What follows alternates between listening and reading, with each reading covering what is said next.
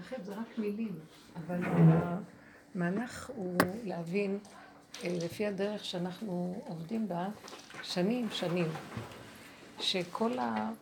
אה, המהלך הזה שירד הקורונה לעולם, אנחנו עוד לפני שהתחילה הקורונה, ממש כמה חודשים דיברנו על אור העין, שיורד אור אין סוף אה, לעולם, וזה אור שאם אין כלים להכיל אותו, הוא מפוצץ את העולם. בקיצור, אה, מה שנקרא זכה נעשה לו סם חיים, שיש כלים, לא זכה נעשה לו סם המוות. יורד על העולם, מהאור הקדוש הזה, גוף היכול להזיק אפילו.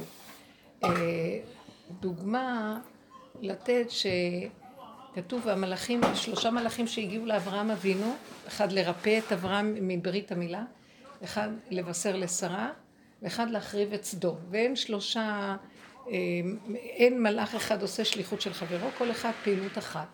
ואז שלושתם התחברו יחדיו, ואחרי שגמרו את שתי השליחויות, השליחויות הראשונות, הלכו לסדום. ואז כתוב, והשקיפו המלאכים על סדום.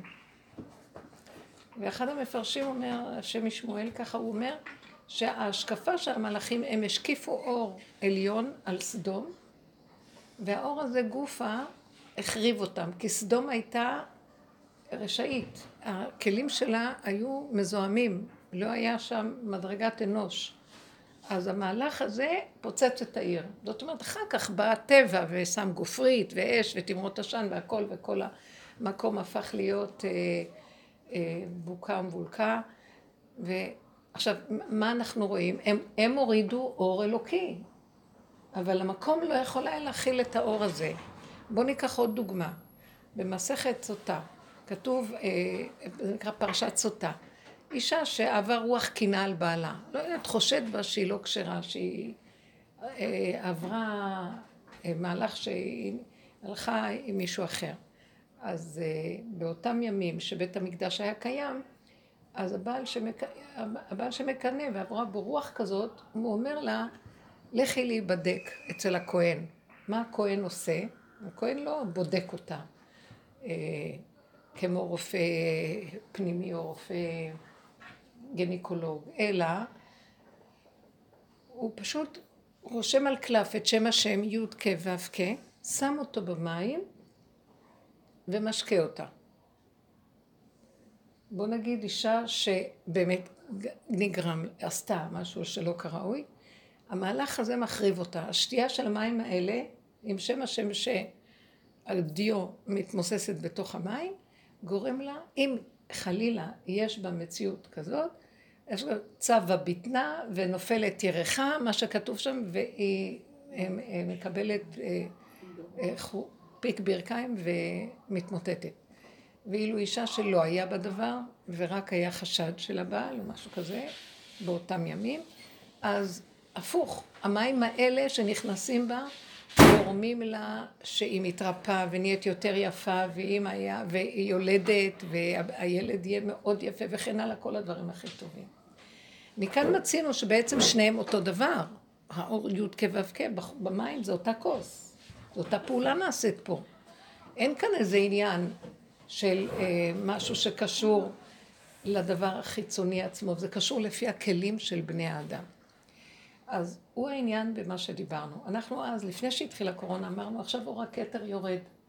והגענו למקום הזה שהרגשנו שאנחנו חייבים להבל את המוח ולא לתת לו ממשות בעולם. כי תודעת עץ הדעת, שאנחנו כל כך עובדים עליה כל השנים, שזה שיטת האריזה, ממנה לוקח, אה, אבל שם טוב ממנה לוקח, רב אושר וכל הדרך שאנחנו מדברים. זאת אומרת שבעצם מצד הקדוש ברוך הוא, מצד האור האלוקי, אין שום מניעה שפה תהיה גאולה מיד. מצד הבני אדם הם אינם יכולים להכיל את האור הזה, זה כמו מתח חשמלי גבוה בכלי שלא יכול להכיל אותו. ואז יש פיצוץ, וזה מאוד מאוד מסוכן. באמת, אני קצת טיפה ארחיב ואומר, זה מה שקרה במצרים. שהשם ירד במכה העשירית, מכת בכורות, כתוב לפני כן, הוא נותן הוראות למשה רבנו, שאף אחד לא יצא מן הבית, וכל אחד יתכנס, לחמי בו בחדריך, סגור דלתיך בעדיך, אין לכם לצאת לרשות הרבים ואתם בסכנה מאוד גדולה.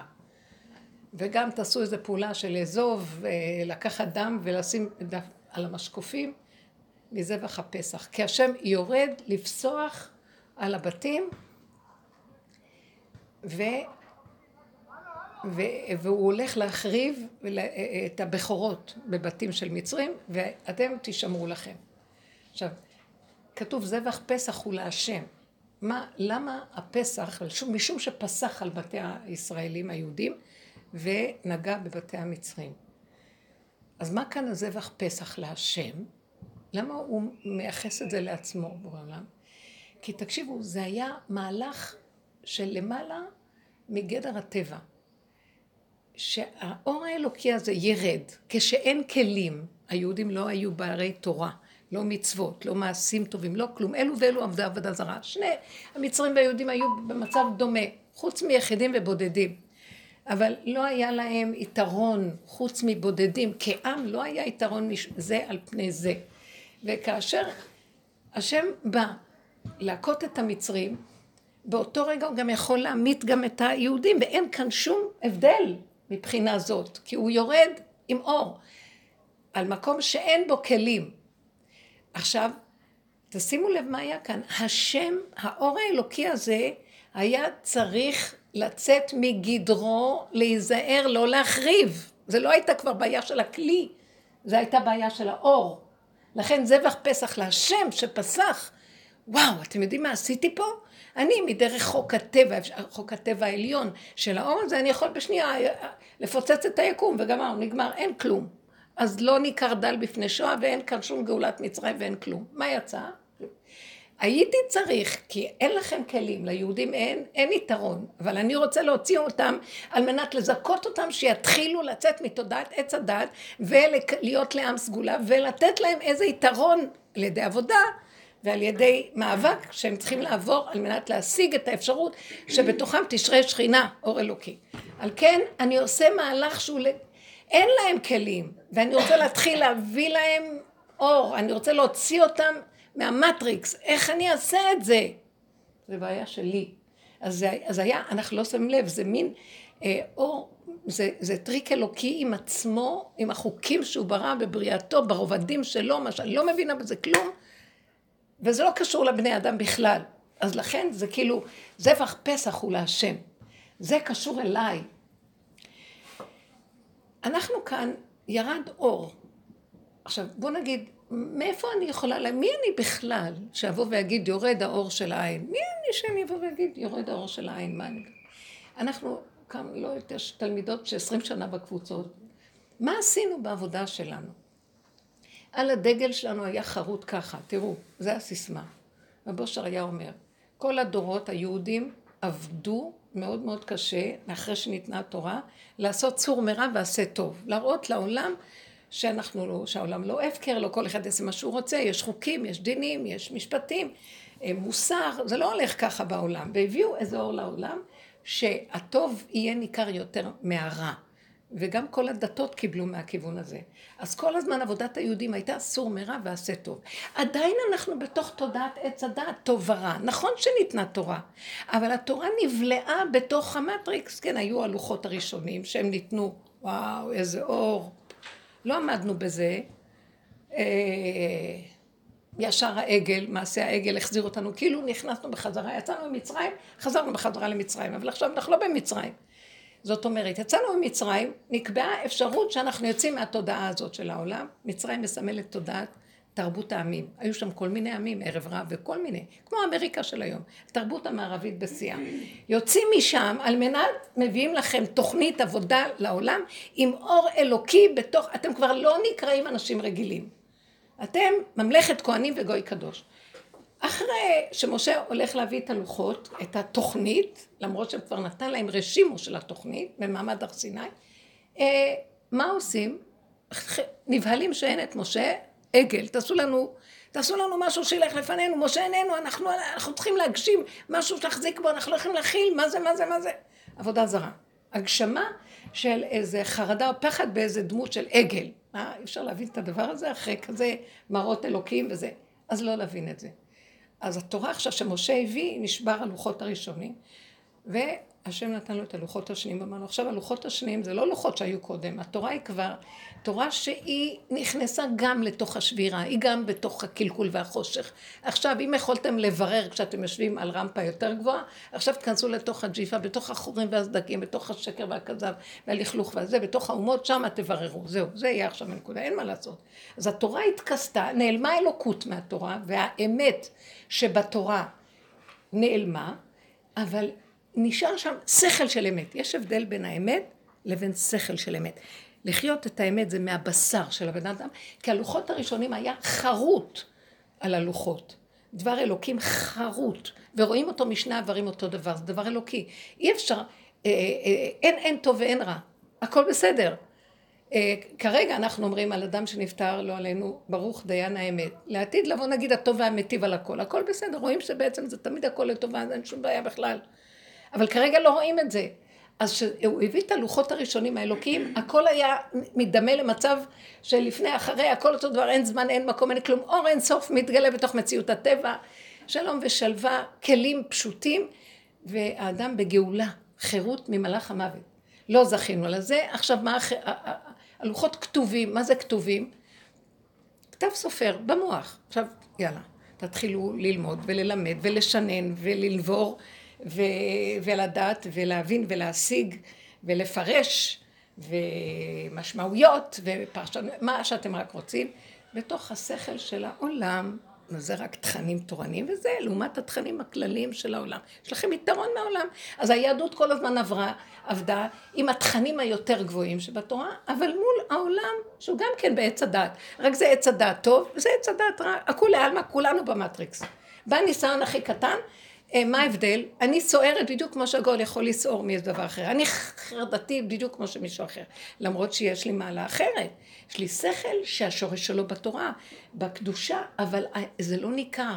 אני צריך כל כך הרבה לעבוד, לעבוד, לעבוד, לעבוד, לעבוד, ואני צריך לגדור את עצמי, לגדור, לגדור, לגדור. שאם אני אצא רגע החוצה, מיד, מיד יתפסו אותי, מיד הקליפות, מיד אני אתחיל אה, להתרגש כמו העולם. אז צריך לעשות לעצמי שטיבלח, ואני צריך לעשות לעצמי אה, אה, מקומות, קהילות, ואני צריכה לעשות לעצמי הכל. גדרים על גבי סייגים, על גבי, ועשו משמרת למשמרתי ולשמור, לשמור, לשמור. וזה המצב שלנו. בא לקראת הסוף באים חכמים וצועקים. טוב, זה כמו הריון. כל הגלות הזאת זה הריון והתפתחות העובר. אנחנו מנסים להתפתח בתוך התודעה הזאת, לברר אותה, להוציא ממנה את הטוב ולזרוק את הקליפה, אבל אנחנו עדיין בתוך הקליפה עצמה, עדיין.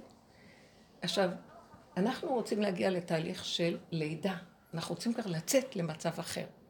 ואסור מרע ועשה טוב, זה תוקע אותנו, כי אנחנו נמצאים כל הזמן בתוך... אז בא, באו האורות של צדיקי האמת ואומרים, הנה תוכנית לקראת הסוף, המעבר מההיריון ללידה. תשתלשלו לתוך עצמכם, וזה הכלל, זה יסוד של הבעל שם טוב, דוד המלך עבד עם זה, וזה ממנו מי. שהוא עשה את התיקון לעץ הדעת של אדם הראשון. אדם נתן לו, אדם הראשון, 70 שנה מהחיים שלו, על מנת שהוא יעבוד בצורה מתומצתת ויגע בנקודה לפרק אותה. מחיית עמלק זה נקרא. מה הוא בעצם עשה?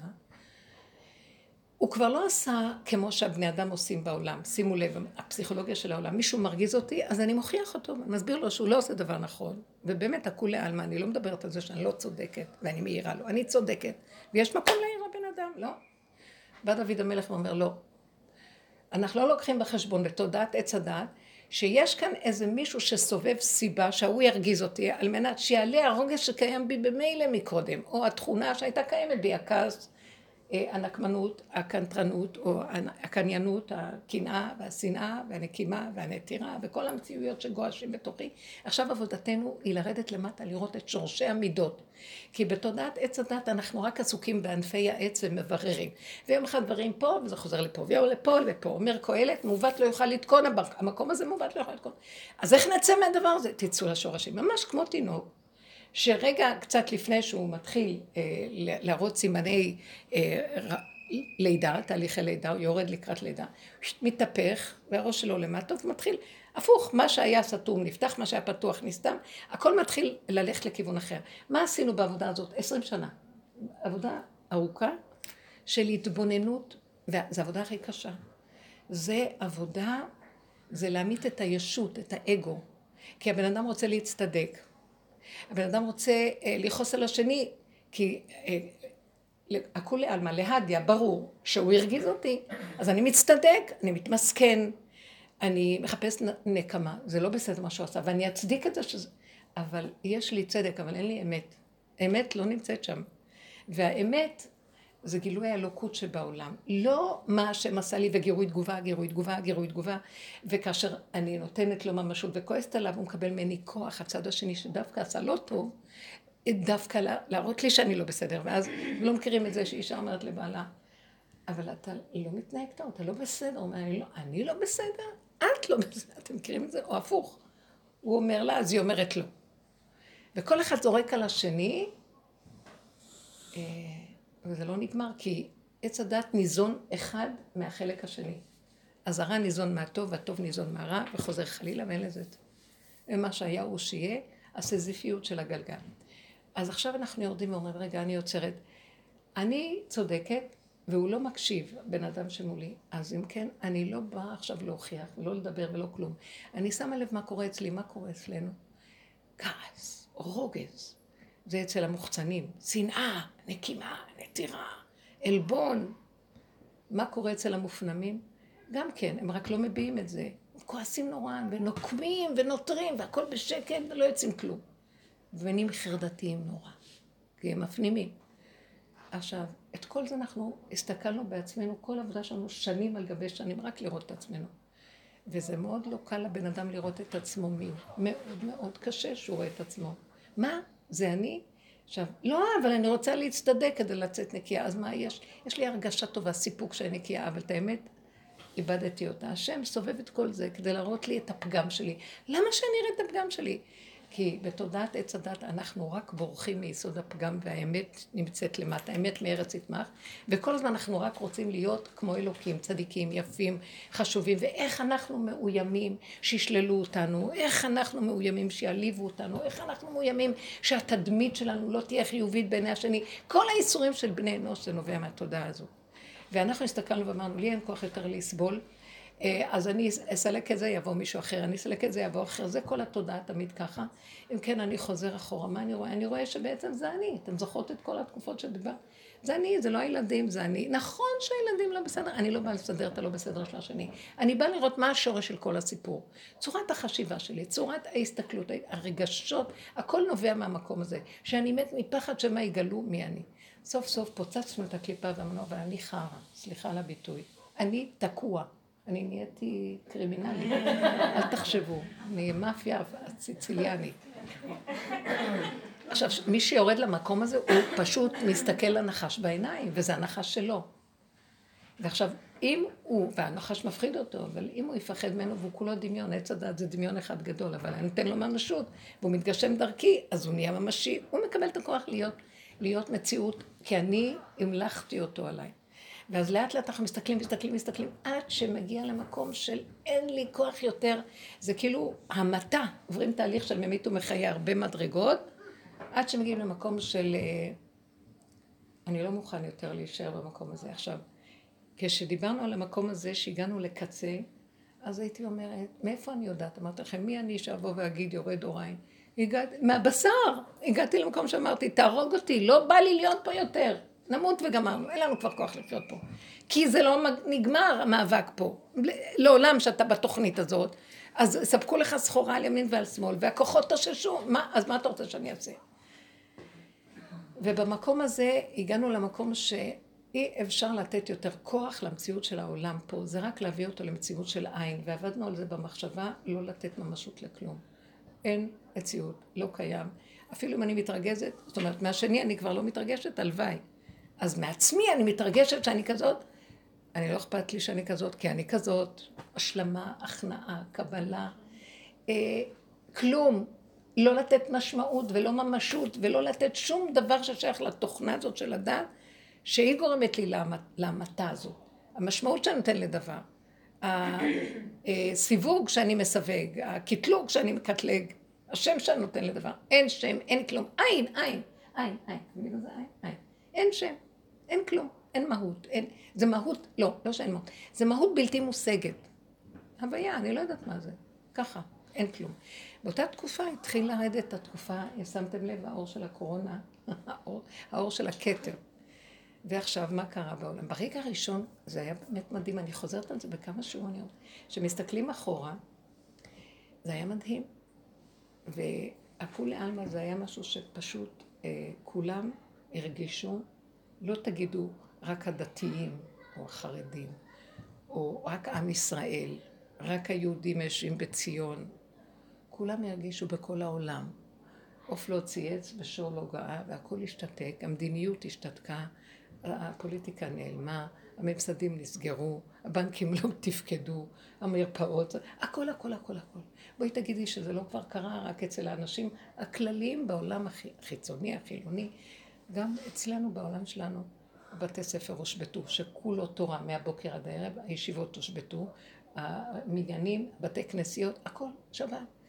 המשפחתיות הענפה שבתה, אה, החתונות שבתו, ההפקות הגדולות של המצוות, אני מדברת על מצוות, מצוות, הכל. השם אומר, תעופו לי כולכם מהעיניים. לא רוצה את כל הגדלות שלכם, מה להיות עולותיכם וזבחיכם, וכי תבואו לרצות פניי, מי ביקש זאת מידיכם רמוס חצריי, עזבו לי את בתי הכנסיות שם, תעזבו את הכל. האור עכשיו מגיע של השם, האור הזה הוא אור היחידה. הוא מחפש את היחיד. לך מי ובחדריך. אחרת אני אפוצץ את כולכם. אז ירד אור כזה וכולם נבהלו, נכנסו, והייתה באמת התפעמות מאוד גדולה. אחר כך לקחו את זה, התעשתו, העולם התעשת אחרי כמה חודשיים, שלושה, העולם התעשת, התחילה הגניבה של עץ הדעת, והביאו את זה למציאות של חולי, קורונה, לא יודעת מה, אה, הגדרה, נתנו ממשות לדבר, והתחיל להיות, לא זכה, נעשה לו סם המוות, אוקיי? כולם נבהלו ונכנסו, מעטים שאמרו, לא, זה היה אור אלוקי, אין כלום, אין שום דבר. זה אור אלוקי, הוא יורד, הוא מחפש אותנו במקום אחר. אז הנה התנועה הראשונה, התנועה השנייה, זה הפעימה השנייה הייתה של הסערה והבהלה, והחולי, ומסכות, וקנסות, ובידודים, בידוד. השם, אמר להם, לא, תבינו, הבידוד זה טוב, אני רוצה שתהיו לבד. הכל אומר לכם בשורות של הפנמה. של... לא, לא, אל תיתנו לזה חותמות. זה יעבור, מרגישים קצת לא טוב, לא נורא, לא נורא. זה, כי כשיש מה שנקרא גזירה כזאת של רבים, אז יכולים גם הצדיקים ללכת בה, זה מסוכן. אז תקחו את הכל בקטן, קטן, קטן, ואל תיתנו ממשות. לא עזר שום דבר, חיסונים, עניינים, שערה, פה, פה, פה, פה, ופתאום אה, הגיעו הבחירות והפסק הכל, כמו איזה חלום. והקיץ, יאללה, כולם קמו. ואז התקשרה אליי איזה מישהי, ולאט לאט התחילו, העולם חוזר לסדר. התקשרו אליי בנות בשיעורים, אמרו, מה? כל זה היה סתם? אני בדיכאון. מה, העולם חוזר רגיל? אני בדיכאון. לא יכול להיות, איפה, איפה האור הזה? היינו חשבנו שזה גאולה. אנחנו כבר עייפים, רוצים גאולה, נתפסנו. וגם אני לא ידעתי מה להגיד לה, לא רציתי להראות לה שגם אני הולכת להיות בדיכאון. אז אני אמרתי לה, פתאום אמרתי, מה אכפת לך? מה אכפת לך מה קורה לכולם? את, יש לך דרך, תכנסי בדרך, תגרי את המוח, אין עולם, אין דמויות, אין כלום, תשארי בנקודה שלך, ותתמידי בכלי הקטן שלך להיות כמו שהיית רוצה לראות את כלל ישראל. מה אכפת לך? אחד כזה בעולם, נר אחד, נר למאה, צריכים אותך בעולם. אבל אל, אל תלכי עם הסערה הרגשית על העולם. אל תסתכלי מדי על העולם. ואז נכנסנו, נכנסנו עד למצב של גם עד לקראת הסוף. הפורים שעברנו והפסח שעברנו, זה כאילו היה תחושה של מה שלא עשינו, כל כך הרבה עבודה, עוד פעם כל העולם הומה וגואה וקופץ עלינו, ואנחנו עוד פעם טובעים בים של פגמים, וכאילו לא עשינו עבודה. והכל רוטט וגבולי. ואז אמרתי להשם, עד פה תעזוב אותי, אני לא יכולה להיות פה יותר, אין לי כוח. מה זה, מה זה כל ה... אי אפשר להמשיך ככה. אתה רוצה שנרד מתודעת עץ הדעת. אז אי אפשר להיות בתודעה, ואתה לא נמצא בה. העולם חוזר כמנהגו, ומה אנחנו נדרשים פה לעשות? עוד פעם עבודה. לי, אם אני אתן לך עוד רגע עבודה, אני מתה, לא, לא מוכנה לתת שום עבודה. אצלי, עץ הדת, אני רוצה למחות אותו, הוא לא קיים. אז, אז מה אתה משאיר אותי בעולם של עץ הדת, אם אתה לא נמצא? אז התפילה שיצאה לי זה כמו שאתה בעל כורחי מכריח אותי לחיות פה. חשבתי בבוקר, אני לא אקום אחרי זה. הייתי שקמתי וגם רציתי קפה והכול. אז אמרתי, אם אני נשארתי פה בחיים, גם בעל כורחך שאתה בתוך החיים. ואני קוראת לזה עכשיו הפעימה השלישית. זה היה איזה מעבר לא פשוט, מישהי שמעה אותי כל הזמן בשיעורים, תמר היקרה, תמר שלנו, יהל, היא אומרת לי, תשמעי, את אומרת יותר מדי שאת רוצה למות, זה לא מוצא חן בעיניי. זה יותר מדי אומרת בשיעורים האחרונים שאת רוצה למות. אמרתי לה, אני אומרת את זה לבורא עולם, אני באה לספר את מה שעובר עליי, כי אנחנו עובדות ביחד וזה, זה, ואני רק, רק סיבה להגיד לכם על המעברים שלי, וזה כולנו מרגישים ככה, אני רק מבטאה את זה. אז היא אומרת לי, תזהרי, תזהרי, כשאת אומרת, זה יכול להיות, את יודעת? ואני באמת הרגשתי, ניצן נתנה לי איזה טיפול, הרגשתי שאני הולכת לצאת, לא בא לי, לא, לא, כיף, די, אין לי כוח להתאמץ. ואז הבנתי מאוד מאוד, זה לא שהבנתי רק, שם הרביתי בנקודה של להתעקש שאתה חייב להתגלות. ובאמת ראיתי מהלך מאוד יפה השבוע שעבר והשבוע, ואני מדברת על זה בשיעורים. אני באמת, לא, אני לא מדומיינת, אני אומרת לכם פייר, ואתם, הבנות אומרות לי שמרגישות את זה. בילי, נכון?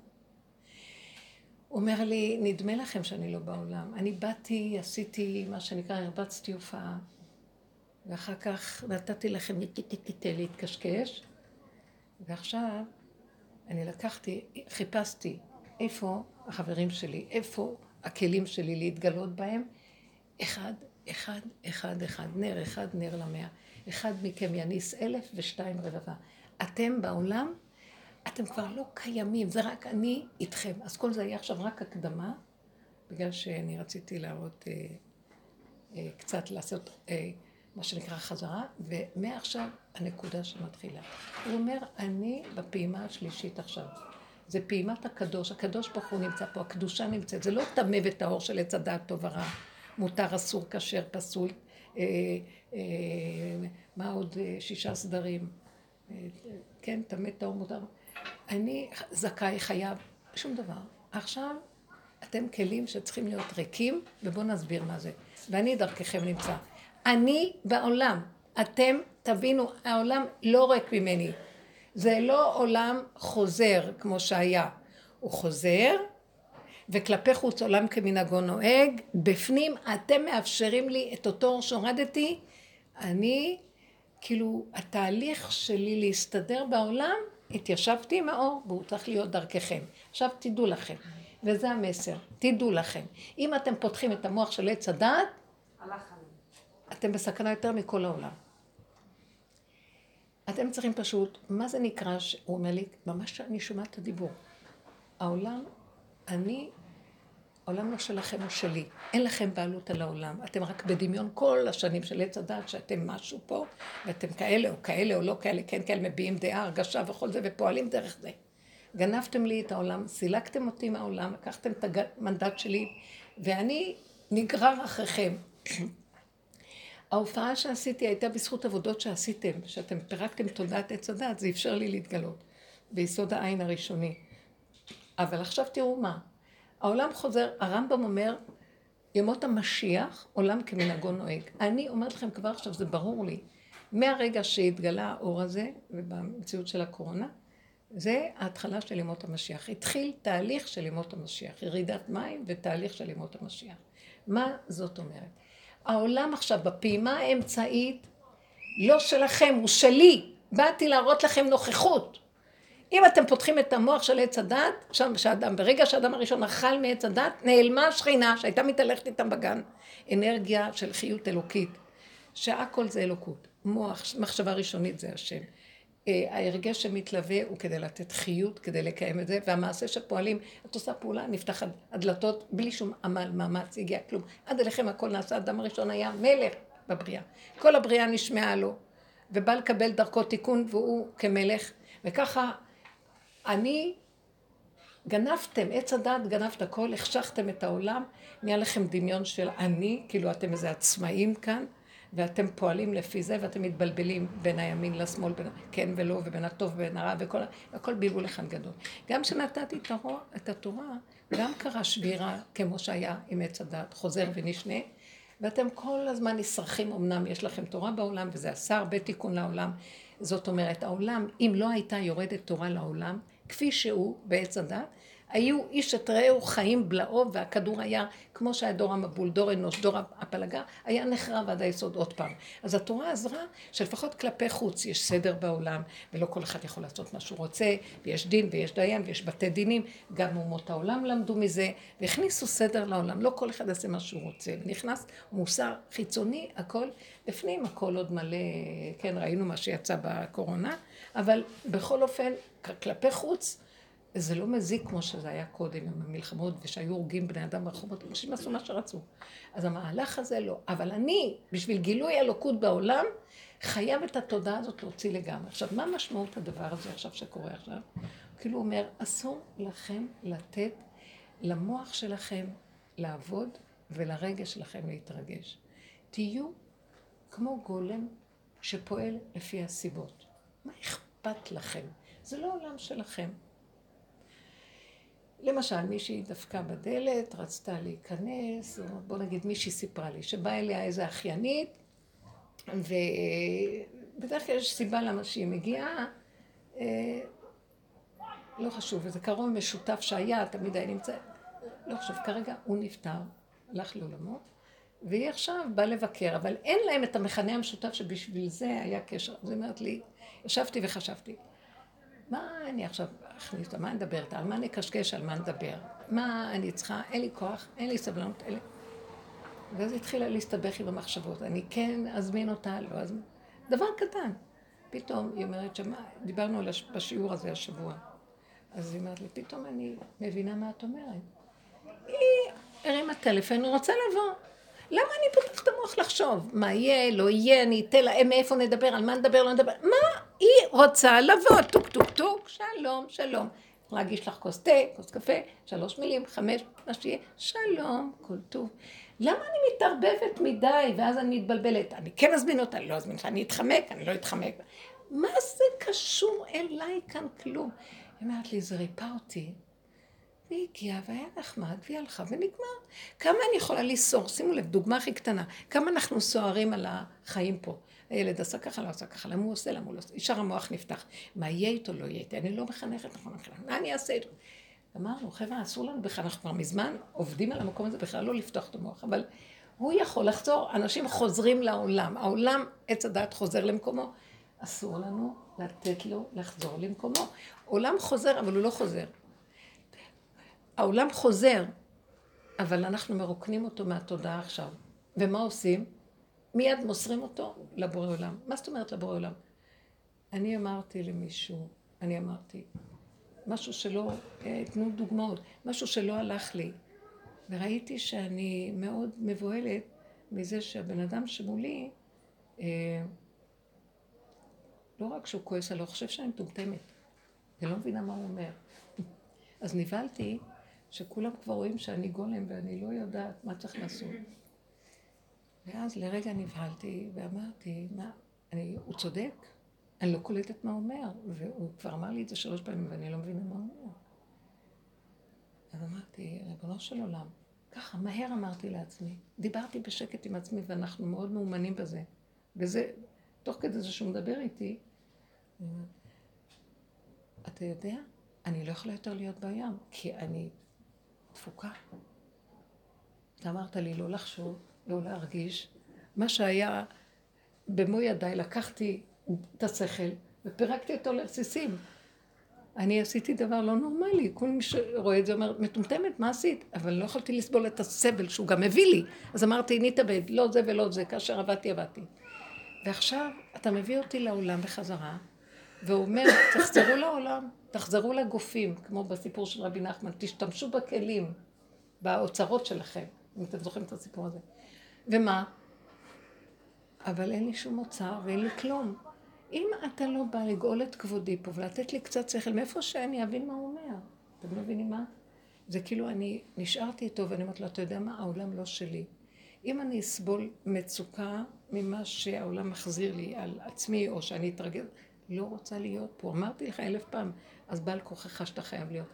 אני פתאום ראיתי שכאילו הוא אומר לי, תקימו אותי, אני דרככם מתגלה, הלוא אני הייתי בתרדמת, אני שיכור ואתם שיכורים איתי כל השנים, עכשיו אתם מקימים אותי, תדברו אליי, תגידו לי, בלי לחשוב. מה קורה לבן אדם? יש לו איזה בעיה, מה הוא עושה? הוא מתחיל לחשוב ולהרהר, ולשקול, ולטרות, ולנסות להבין, ולנסות למצוא פתרונות, ולנסות לסדר. אסור לנו לעשות את זה עכשיו, אז מה אני... אבל אני במצוקה ואני לא יודעת מה לעשות. להגיד לו. אתם מבינים מה אני מדברת? עכשיו אני מרגישה שאני במקום של... אני חייבת להאמין שהוא קיים. זה לא שאני עובדת על אמונה. אין לנו אמונה בתודעת עץ הדת. אין לי ברירה, אתם לא מבינים, אני גבולית, ואין אפשרות אחרת, רק שזה יהיה הוא ולא אני. מה זה הוא? הוא זה אני, אבל מה זה הוא? אתם קולטות מה אני מדברת? הוא זה מה שאני רוצה שיהיה, בלי שכל, בלי מאמץ. אני אומרת וזה יהיה. זה הוא. שמעתם? זה אנרגיה אלוקית שקיימת באדם, שמחכה שניתן לה פקודות כדי שהיא תקום, כדי שתפעל. והיא לא צריכה, היא לא נעלבת או משהו, היא אומרת, אני, למה אני צריכה מכם פקודות? אתם לא מבינים מה זה אלוקות. אנחנו מדומיינים מאוד. לא, זה, זה רצון. אלוקות היא לא חיה פה. אני רוצה לרדת עליכם פה. אז אתם צריכים ללמד אותי איך אתם חיים פה. מה אתם צריכים פה? מבינה? ברגע שאתם תכניסו את המוח של עץ הדעת, אני בורח מפה. אין אוויר? כן, אולי תשיגי לי. כן, אולי קצת מזגן, את יכולה טיפה? יש? אה, אין לכם. הוא התקלקל. אפשר לפתוח את ה... אני יכולה לפתוח את הזה? את ה... אפשר בלי רשת או שזה קשה? בלי רשת. לא, זה בסדר, אם זה רק רשת. זה רשת, הנה, נפתח. זאת אומרת, אני רוצה עכשיו דוגמאות. זאת אומרת שמה שקורה פה עכשיו הוא, זה שהאנרגיה האלוקית היא מעבר, ההוויה היא מעבר, היא צריכה כלי. מה זה כלי? אתם שומעים? תהיו מרוכזות. היא צריכה בעיה. זה לא בעיה בשבילה, רק תגידו לה מה חסר, מה לא בסדר, מה לא... שמעת? אני מדברת. האלוקות שואלת, מה אתם צריכים? לא מחשבותיי מחשבותיכם, אני יורד אליכם, מה אתם רוצים? תגידי. אבל אל תגידי כאילו, אה, אה, אה, תצווי. אתם מבינים מה אני מדברת? כי אין אפשרות אחרת, אני גולם ואני גבולית ואין לי כלום. זהו. עכשיו, התקשרה אליי מישהו, דוגמאות, אני חייבת להביא דוגמאות. אני, תודה. איפה היא? מים זה מאוד... אני אביא לך מים? דוגמאות. אז מה היא אומרת לי? את לא יודעת מה, המטפלת, התחילה לספר איזה סיפור שם, הילד שלה מטפלת, שמטפל בילדים, מטפלת בילדים שלה, קרה לו משהו בבית חולים, וזה, וזה בבית חולים הודיעו לה משהו כזה, כולם, והיא מאוד רגישה, והיא אוהבת מאוד לעזור לאנשים. אז אני התחלתי, והיא אמרת לי, אני, אני לא יכולה, אני מתמוטטת, אמרתי לה, תשתקי כבר. השם מביא לך את כל זה כדי שרק תגידי לו, זה שלך, לא שלי, תטפל בסיפור פה. אין לי כוח להכיל רגש, אין לי כוח... מה את חושבת שאת יכולה לעשות משהו עם המוח שלך? היא אישה שיש לה הרבה כסף והרבה השפעה. והיא עשתה פרויקט מאוד מאוד גדול בקורונה להביא רפואות, פרט, תרופות פרטיות אה, שהמציאו טבעוניות, דברים מדהימים מדהימים, שאפשר היה לרפות בהם בני אדם פה. ועשו על זה ניסיונות הכל. בתי חולים לא הסכימו לקבל. והיא הגיעה כבר למקום שהתחילה להגיד, החלטנו לפתוח בית חולים. היא ברמה כזאת שיכולה לפתוח בית חולים. אז אה, זה, זה רמה של בן אדם כזה, אבל היא אמרה לא עזר שום דבר. מעולה. מעולה. אז במקום הזה היא לוקחת ללב, אמרתי לה, תצאי הצידה ותגידי לו, אתה סובבת את זה שאני אשמע, כדי שאני אגיד אליך, אני לא יכולה. ולא רק שאני לא יכולה, אתה חייב להיכנס. אני כל כך רוצה, אבל אני עם העץ הדת שלי שרוצה, ועם הרגע שלי, עכשיו אתה לא מרשה לי, כי אתה רוצה להיכנס בעולם, כי אתה נמצא פה, ואתה רוצה לעשות ישועות בעולם. תזמינו אותו לעשות ישועות בעולם. אבל תזיזו את הישות שלכם, את הרגש שלכם, את הכוח שלכם. אנחנו תמיד עבדנו על זה, אבל תמיד נשאר איזה משהו שעוד אנחנו כאילו... אתם מבינות מה אני אומרת? קדימה, בואו נדבר על זה. ברוך אתה, אדוני, אנחנו שהכל יהיה בלוק. אמן. כן. לא, לא, תגידי. לא, אני צריכה, אני צריכה את ה... אני, אני, לי זה קורה עכשיו בתקופה האחרונה באופן, זה לא נורמלי כבר. שכאילו אני רוצה, אני מגיעה למשהו, אני בקצה, ופעם הייתי צועקת את זה, או מדברת את זה. קודם כל, אין לי מי לדבר יותר. זהו, אנחנו. חייבים להתייאש מהמציאות של העולם. זה לא שאני מתייאשת מהעולם. זה מעוות לא יוכל לתקון. אין לי טענה לעולם. מישהו לי, מה, אנחנו, אתם זוכרים, גם עם כל הדעות של הקונספירציות וזה, מה ש... מה את רוצה להגיד? אין לנו עסק בשום דבר. זה ברור שכל עץ הדת הזה זה קונספירציה אחת גדולה, ואין לנו שליטה על כלום פה. זה כוח ששולט פה על הבני אדם, זה המטריקס. אבל מה זה אכפת לנו? גמרנו. אז היה לנו אכפת, עכשיו כבר זה, תכירי שאין מה לעשות. אז מה, ייאוש? לא, יש אפשרות אחרת. תקשיבו, אני אומרת לכם, יש כאן גילוי של משהו חדש, תנצלו אותו, כמו שהתאמנו הרבה לפרק את הכל, סוף סוף מגיע הזמן שאומר לנו, תפתחו את הפה ותגידו מה אתם רוצים, אני איתכם. אבל לא יכול להיות ההבנה פתוחה וההרגשים של האחיזות הרגשיות פה פתוחים גם יחד. זה לא עובד יחד. זה, המחלקה חייבת להיות סגורה, כן. ואז אני רואה עם זה כל הזמן ישועות, אפילו ברמה, כאילו ברמה של רהיטים, אבל ברמה הכי גבוהה זה, נגיד הבן שלי הוא שנים עם חמצן, ואני לא ישנה בלילות אה, כמו שצריך. וזהו, הגעתי למצב שזהו. ואין לי כוח גם להיות מסכנה יותר, וכאילו... כן. זה מה שאמרתי לך עם היד. זהו, לא יכולה, היא לא באמצע. ובאתי, וכאילו אמרתי לה, זהו, והפסקתי לשים לו את החמצן, לא ציטוט, ופתאום הבן אדם, לא, אני אומרת באמת, כי הוא כן, אני כל הזמן בודקת לו כן. סינטוריזציה. פתאום הוא לא יורד מ-95. ברוך השם. כאילו ברמה שזה כאילו לא נורמלי. תקשיבו, מה קרה פה? אני רוצה להגיד, האור החדש, כאילו. האור החדש צריך גבוליות על מנת לא, להתגלות. כאילו, לא הוא צריך גבול. כשיש לנו בינה, הבנה, ידיעה, השגה, אין גבול שם. המוח זה רוח, יסוד הרוח זה לעוף, זה אפשרויות, זה גדול, הוא לא ירד שם. יש שם אור של שכינה, אבל זו שכינה עילאה, מה שנקרא בשמיים, הוויה כללית, גדולה. אנחנו מדברים על להקים את השכינה שנמצאת פה, רחל. זה הבחינה של להקים את האור שנמצא פה, שהוא קבור, ובלי שהוא יקום אין גאולה. זה הכלי הכי מושלם.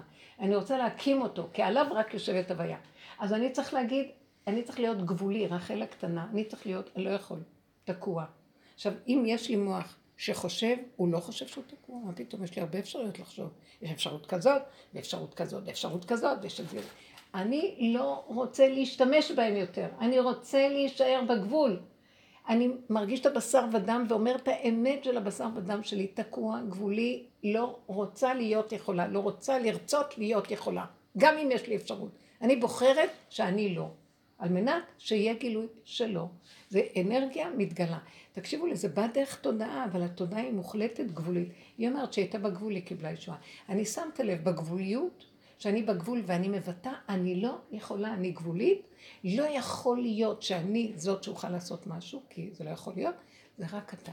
עכשיו, כל תוצאה שבא לי, יש לי בהירות ברורה, שזה רק הוא יכול להיות ולא אני. זה לא יכול להיות שזה אני. תחושת האני מתמוססת. לא יכול להיות. תבינו את הדבר הזה. לכן אני אמרתי לך גם שהיא אמרה שהבת שלה היא ילדה גדולה כבר, היא לא מפסיקה להעיר אותם בלילה, כאילו היא תינוקת. קשה לה לישון, אז היא באה להפריע להורים, היא לא יכולה לישון, לא ישנה. ואז אני אומרת, כי את מאפשרת לה, את לא מספיק גבולית. הנקודה של הגבול שלך לא מול הילדה. זה נראה כאילו מול הילדה. את אומרת, אני לא רוצה ולא יכולה רוצה לישון. אנחנו קובעים עכשיו עובדות, לא רוצה יותר להיות המסכן, הצדיק הנשגב שסובל את הסבל של העולם, וכל כך הרבה סבל יש בעולם. כפרה לא סובלת את זה. בורא עולם, אני רוצה חיים טובים. גבוליות, כמו התינוק. התינוק גבולי, ולא מעניין אותו שאימא שלו תקום חמש פעמים, הוא צריך משהו יקום. נכון שהיא צריכה גם להבין שגם היא זאת שמקימה אותו, על ידי זה היא כל רגע קופצת לו. היא צריכה לגדור את הגבול שלה, ולא יהיה את הגבול שלו. אבל שימו לב, הוא רוצה חיים טובים של עצמו. מאוד חשוב הדבר הזה, מאוד חשוב, הגבוליות. זה שאמר השם למשה לך הגבל את העם על מנת לקבל את התורה, אה, שירד אור מאוד גדול בלוחות הראשונים. אז התנאי לקבלת האור הזה זה גבוליות של האדם. גבוליות. לא יכול. הגבול הזה, הוא מאפשר את גילוי אלוקות. שמתם לב מה קרה פה בתודעת עץ הדת, וייתם כאלוקים, עלינו לשמיים, ואנחנו בדמיון הכל יכול, ונעלמה האלוקות. תקשיבו, מה, מה אכפת לאלוקות אם אנחנו יכולים? אה, זה נכון שזה נראה מוזר? למה אלוקות שולחת נביאים, וכל הזמן מטרה בנו. אחת מהמצוות הגדולות שאינן כתובות בתרי"ג מצוות, והן נחשבות אחת ממצוות האמונה, משש מצוות האמונה. והם, ולא תטורו אחרי לבבכם ואחרי עיניכם אשר אתם זונים אחריהם. מה זה לא תטורו? אתם תרים, אתם רצים, אתם מתרחבים, אתם מתלהבים, אתם מחפשים להיות אה, גדולים ושואפים. אתם צריכים לרדת אחורה, צמצום אחר צמצום, התמעטות וקטנות. שם תפגשו את האלוקות. תקשיבו, אתם יכולים להבין כמה הדמיון של האדם מנסה להבין מה זה אלוקות? וככל שהוא יותר גדול, אז הוא חושב שהאלוקות גדולה. עכשיו, זה דבר מאוד מאוד שלא מבין. אני, תקשיבו לי, אם אני חושבת שהאלוקות גדולה ואני עובדת אותה איך שהמוח שלי חושב, אז אני עובדת את הדמיון שלי שחושב מה זה אלוקות. מישהו יכול, יכול להשיג מה זה אלוקות. זה לא מחשבה שאדם יכול להשיג בתודעת עץ הדעת. מתי כן אני יכולה להשיג אותה? כשאני, אין את התודעה הזאת. אז אני יכולה מהבשר, מה ששותה יכול להכיל, מה שמבוגר לא יכול להכיל, מבחינת גילוי אלוקות. אז אני יכולה להכיל שיש אנרגיה שאני לא מבינה אותה מה היא במילים. אם אין לי מוח, אני אוכל ל... לחוות אותה בלי מילים. אתם מכירים את הדבר הזה? בלי מילים, אין לה מילים. זה לא דבר שאפשר להבין אותו. אנחנו כל הגלות עסוקים במילים, בבחינת הלוואי אותי עזבו ותורתי שמרו, לא להתעסק באלוקות. אבל הסוף זה גילוי, אנחנו, זה הלידה, הלידה זה ליד השם, זה חייבים לגלות אלוקות. אי אפשר יצירת בלת חדש, זאת אומרת, הולדת בגילוי אה, האדם לעולם, בלי שיתגלה אלוקות. זה לא דבר שיכול להיות על פי טבע הדבר הזה. זה, תגידו, מההיריון הזה, זה כמו גבעול ירוק, שפתאום, נניח בחיים לא ראית גבעול ירוק. את רואה את גבעול ירוק, כל יום את רואה עוד עלה, עוד עלה, עוד עלה. פתאום יוצא פרח אדום. מה הקשר לפרח האדום הזה לגבול שיראה למטה? זה נקרא פיצוץ אטומי, אותו דבר זה האדם. ההיריון זה תהליכים, את לא רואה מוסתר, מכוסה הכל. פתאום יוצא משהו שבכלל, מה הקשר אם לא היה לנו את הידע של השכל שאנחנו יודעים? אז זה בדיוק אותו דבר. זה גילוי של משהו אחר, ועל מנת שהוא יתגלה, צריך להפסיק את התודעה של העלים והירוק והצורה והציפייה שזה מה שמקובל, אז אני אראה את זה עוד פעם. לא, משהו אחר.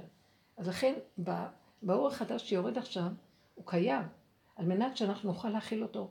המוח שלנו צריך להיות סגור, ועל זה התאמנו כל כך הרבה שנים. עכשיו זה מאוד מאוד ברור. אני, אני מרגישה שאם אני טיפה מרשה לעצמי להתפנק על השכל, אני חוטפת אותה. ואין לי כוח להכיל כאבים, אין לי כוח. אין לי כוח, לא מסוגלת. אני רוצה להיות ילד קטן שאוהב, שטוב לו בחיים, ואומר לו תודה כל היום. זהו. לא לדקלם תודה מהספרים של הרב הרוש. אני רוצה לחיות את התודה מהבשר. לא, יש הרבה ספרים שעוזרים לבני אדם, אבל הם מתרגלים אותם בתודעת עץ הדעת. אז זה כמו, זה תרגול בתוך עץ הדעת. אז יש בידך תרגול. אחרי רגע ש... בא מישהו מרגיז אותך, איפה נעלמה לך כל התרגול של 500 פעם תודה ביום? אתה יוצא בזעף על כל מה שרק לידך. אז המהלך שלנו הוא אמת פשוטה. מבשריך זה אלוקה. זה מה שאני רוצה להגיד שעכשיו זה קורה. אז חפשו את הגבוליות, תהיו שם, ומהר הגבולי לא יכול להכיל. תמסרו את זה להשם, לא יכול. לא בשבילי. אני אומרת לו את האמת, וידוי דברים אמיתי, לא יכול. אבל אם זה עובר דרכי, אז אתה יכול לעשות ישועה. אני שומע על החולה הזה, למה מרימים עליי טלפונים אחד אחרי השני על דברים? אז זה לא שאני יכולה להגיד אני לא יכולה, גם זה יכול להביא אותנו גם למין ייאוש טול, אני לא. אבל מה כן? אני לא, על מנת שאתה כן. וככה אנחנו מתחילים לגלות אותו בעולם. זה סתם דיבור של אני ואתה. אין לי שפה להגיד את זה אחרת, אבל באמת באמת ידיעה ברורה שאני לא רוצה להיות בעל הבית פה, אני לא רוצה להיות בעלת קניין. אני לא רוצה להיות צדיקה, אני לא רוצה להיות יכולה, אני לא רוצה להיות גדולה. דבר אחד אני רוצה, יש לי משהו מאוד שמתגעגע, שיחבק אותי אור הדבקות של הבורא. אני עייפה מן העולם. עייפה מפסיכולוגיית העולם. הבריאה יפהפייה. הפסיכולוגיה פה אנושה. העולם הולך להשתנות, וזה תהליך של שינוי. דיברנו על זה הרבה וראינו את השינויים. עוד לפני שזה קרה, דיברנו הרבה על השינויים. וראינו את זה מבשרנו, שמה שאנחנו עשינו עם עצמנו לפרק את הקליפה קרה בעולם. והתגלה אור. וראינו את כל המהלך שכלום לא היה חשוב בעולם.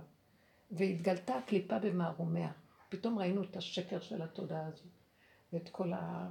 אה, אני לא, לא באתי להגיד עליה כלום, כי ככה השם עשה אותה, היא תקועה.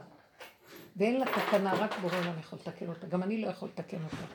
אני לא יכולה לתקן אותה. אנחנו לא יכולים לתקן את העולם, אין לו תקנה.